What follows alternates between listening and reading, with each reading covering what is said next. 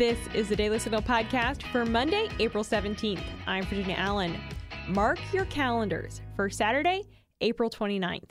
On that day, thousands of people are gathering at the Texas state capitol in Austin to call on elected leaders to secure the southern border. The event is called How Many More and calls on elected leaders to consider how many more Americans must die from fentanyl poisoning how many more American dollars must flow to Mexican cartels and their Chinese money launderers? How many more illegal immigrants must be raped, drowned, murdered, and see their children sold into slavery? Speakers at the event include Texas Representative Chip Roy, former acting commissioner of U.S. Customs and Border Protection Mark Morgan, and president of the Convention of States Mark Meckler. And today, Mark Meckler is joining the show to discuss not only why this event is important in taking a step to demand border security, but to also explain what the founding fathers would likely say about America's border crisis. Stay tuned for our conversation after this.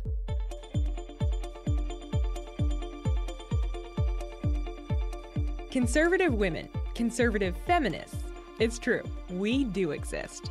I'm Virginia Allen, and every Thursday morning on Problematic Women, Lauren Evans and I sort through the news to bring you stories that are of particular interest to conservative leaning or problematic women. That is, women whose views and opinions are often excluded or mocked by those on the so called feminist left. We talk about everything from pop culture to politics and policy. Search for Problematic Women wherever you get your podcasts. And we are also problematic on social media, so be sure to follow us on Instagram. We are joined today by Mark Meckler. He is the president of the Convention of States. Mr. Meckler, thanks so much for being here. Hey, thank you for having me. So, we are talking today about an issue that honestly has become increasingly important to every single American across the country, and that's our southern border. We're seeing right now just mass numbers, record numbers of individuals who are coming across the southern border illegally. And a lot of individuals are pointing to the policies of the Biden administration for being responsible for this. How is what is happening at the southern border affecting not only states on the border like Texas and Arizona, but states all across the country? Well, you know, I can speak specifically to Texas and all across the country. I live just outside of Austin, north of Austin in the Hill Country. And I could tell you from talking to sheriffs all over the state, from talking to hospital administrators, uh, talking to educators all across the state, everybody's being overwhelmed by the influx of illegal aliens.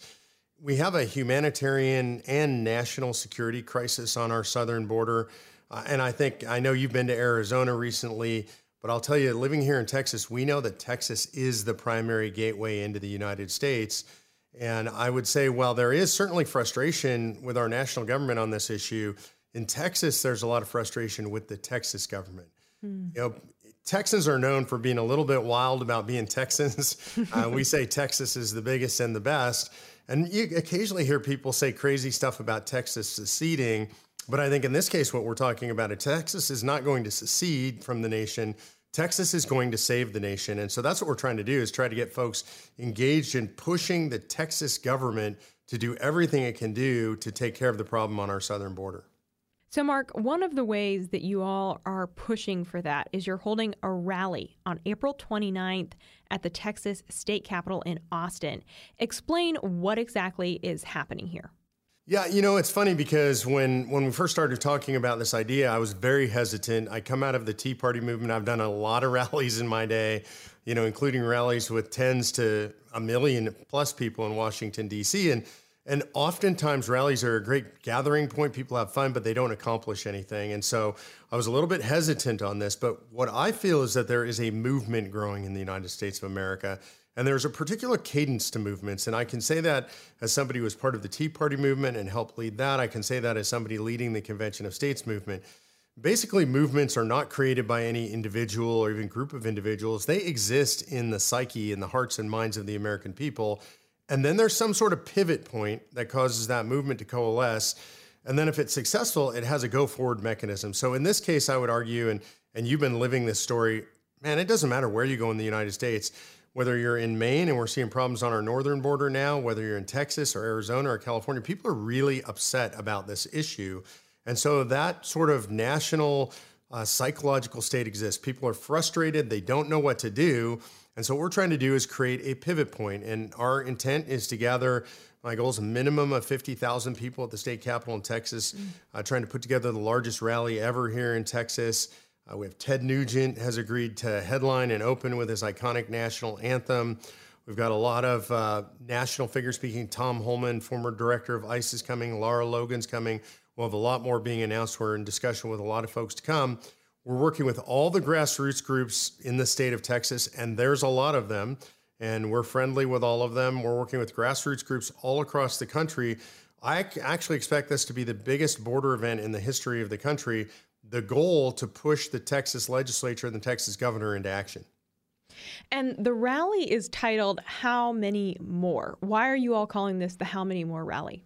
You know, we really struggled with what to call this and, and what would be the appropriate name. And, you know, is it a rebellion or people just angry? And and really, what we realized is the question kept coming up is how many more people have to die of fentanyl poisoning in the United States of America before we actually take this seriously? How many more dead migrants do ranchers in Texas have to find on their ranches? It's like a it's a permanent morgue down there these days. How many more people have to die in cartel violence? How many more young girls and young women have to be sold into sexual slavery? How many women have to be raped on their transit through Central and South America and into the United States. And so there were so many subjects, so many humanitarian crisis and national security crisis tied up in the idea of this national security and humanitarian situation on the border that we thought an open-ended tagline like how many more was really the best way to describe what's going on down there. And when you say that you're you're talking about action, you're talking about policy change, what is the recommendation? What do you all want to see happen specifically in Texas, since that's where so much of your focus is right now? There's a whole list of things that we'll be announcing prior to the rally and at the rally, but one of them is there's a bill now moving in the Texas legislature sponsored by Representative Matt Schaefer. The Speaker of the House, Dade Phelan, says he's behind it. It's HB 20. Uh, the details are still being fleshed out, but HB 20 essentially creates a Texas Border Protection Unit. And this is really important that we make a, a distinguishment here between doing immigration enforcement, which the state of Texas is not authorized to do under US v. Arizona. I think that's an incorrect decision, but that's where the state of the law is now. And actually repelling an invasion. Our governor has officially declared that this is an invasion. I, I think it'd be foolish to call it anything else. It's an invasion on many levels. It's an invasion by criminal cartels. It's an invasion of people coming across the border that have nefarious intent. They're not all from Central and South America. We see people coming in from all over the world. It is an invasion at our southern border, and Texas has the right to repel that invasion. And one of the ways we're going to do that, uh, we're hoping, is by the creation specifically of a border protection unit, probably under the Department of Public Safety here in Texas. And they will be tasked with making sure that folks who are coming across with nefarious intent are sent back. They are repelled across the border. So this essentially is the answer to the fact that, you know, our technically the federal government it, it's their job to secure our borders. But you all are saying since that's not happening this is the answer.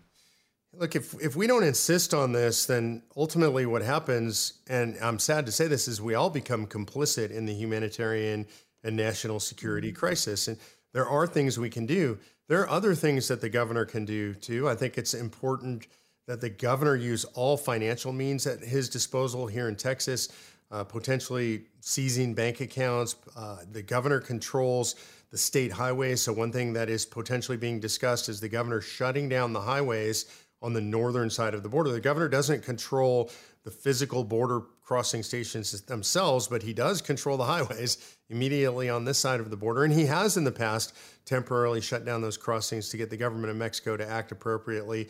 So we're looking for him to use the full scope of his authority and power, and we're asking the legislature to do the same. What do you think our founding fathers would say if they could see the situation playing out at our southern border today?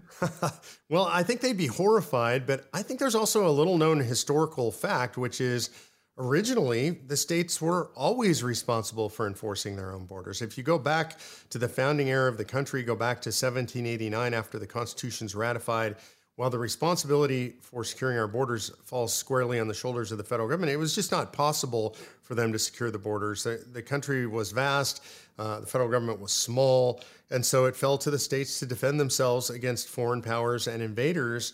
Uh, sometimes with the help of the federal government, but usually by themselves. So I think this is in keeping with the historic precedent of our country, understanding that states have to take care of themselves where the federal government cannot or will not. Mm-hmm.